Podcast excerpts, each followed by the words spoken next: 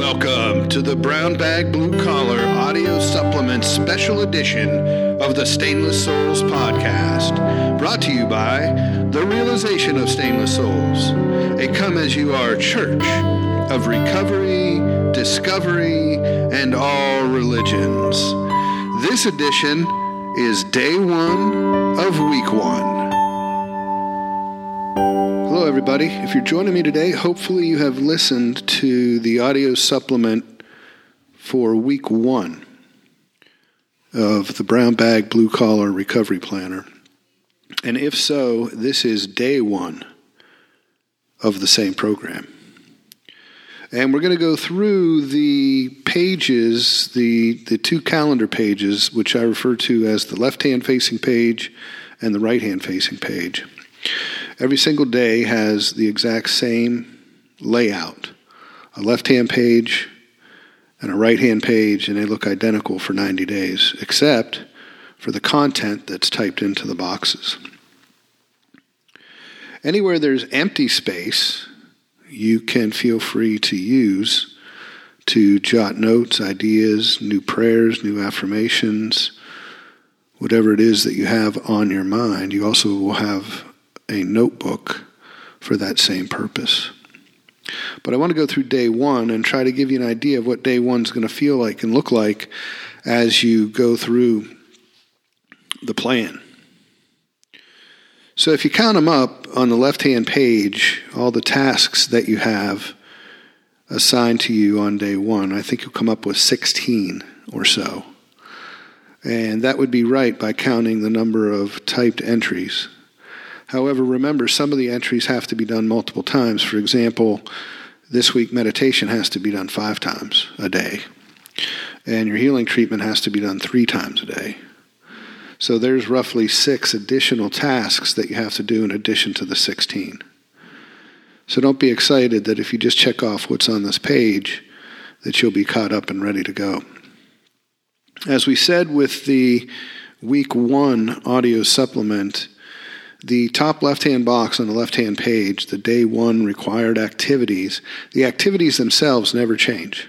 For 90 days, this box will say meditation, reading, aerobic exercise, flexibility exercise, and recovery meeting. That doesn't change. What does change is the duration and the frequency in which you might do some of those tasks. For today, on day one, we are going to meditate for three minutes, five different times during the day. We're going to read the doctor's opinion in the Alcoholics Anonymous Big Book. We're going to walk for 30 minutes. We're going to stretch for 10, preferably after walking, and we're going to go to an AA meeting or an NA meeting for 60 minutes. That's the required activities box.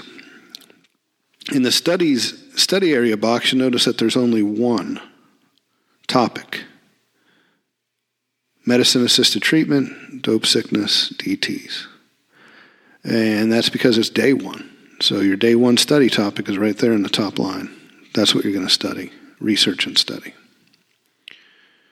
When are you going to do these things? Well, if you go down to the prayer and gratitude list, when you wake up in the morning, your first thing you're going to do is say a prayer, and that prayer is going to be, Please keep me sober today. And then you're probably going to make your bed, skipping upwards one box. Then you're going to meditate. Then you should do your affirmation, the first of several that you're going to do. Then you should do your healing treatment. And then you should skip over to the right hand facing page and fill out your morning wellness check. So that's the first six things that you're going to do pretty much in order. You're going to say your morning prayer. You're going to make your bed. You're going to meditate. You're going to do your affirmation. You're going to do your healing treatment. And you're going to fill out your morning wellness check.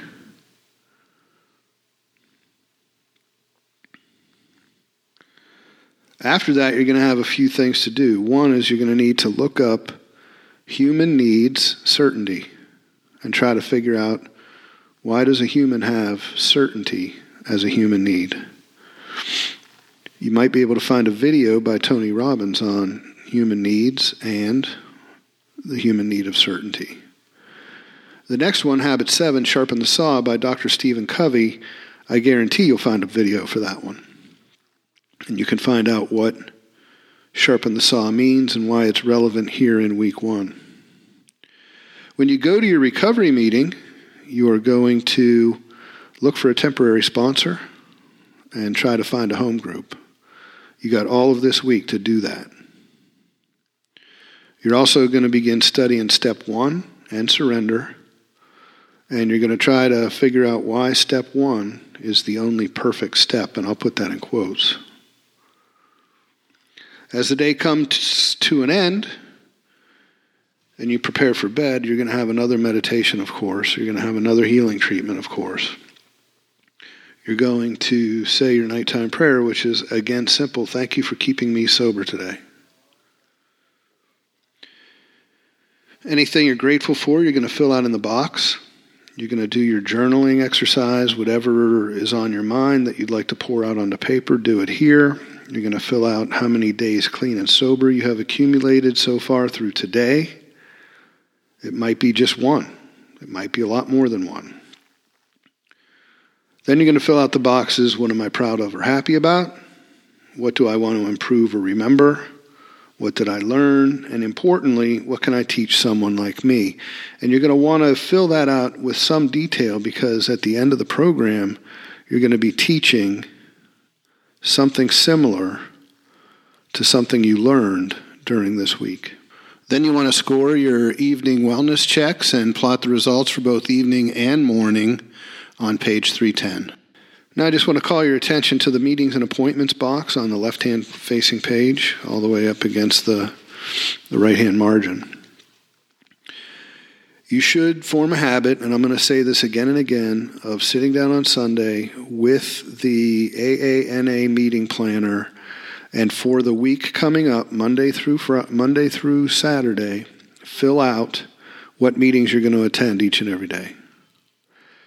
Then you should fill out on each of the seven days of the week coming up. Any probation appointments, court appointments, uh, doctor's appointments, psychiatrist or psychologist appointments, IOP appointments, MAT appointments, all the appointments that you may have scheduled that involve other people, you should fill in on your meetings and appointments ledger.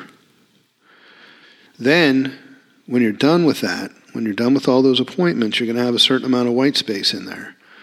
That's where you're going to fill in your work for the planner. So you're going to study needs, you're going to study sharpen the, the saw, you're going to study MAT, you're going to meditate one, two, three, four, five times, you're going to read the doctor's opinion, and so forth. So you get to the point where everything is on the ledger and you know what you're going to be doing from moment to moment. It's important, it has a significant impact on reducing your anxiety. Why? Because you don't have to remember it once you write it down, you just have to look. Instead of carrying around all these things I have to do, oh my gosh, am I going to get to this? Am I going to get to that? I hope I remember to do this. You don't have to worry about it because it's written down. So that's day one in a nutshell If you got any questions, email me, rhobbs31 at gmail.com.